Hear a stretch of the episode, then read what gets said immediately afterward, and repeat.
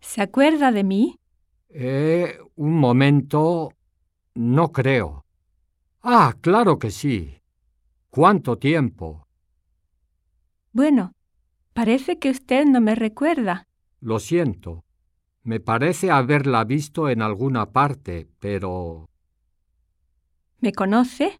Claro que sí. Usted es una escritora muy conocida, incluso en Japón. ¿Cuánto tiempo sin vernos, Patricia? ¿Qué haces ahora? Ahora estoy trabajando en un supermercado. Hace mucho tiempo que no te veía. Cierto. ¿Sabes? Han pasado muchas cosas. Ahora estoy casado. Discúlpeme por mi larga ausencia, pero estaba en Japón trabajando con un equipo de investigación. La estaba extrañando.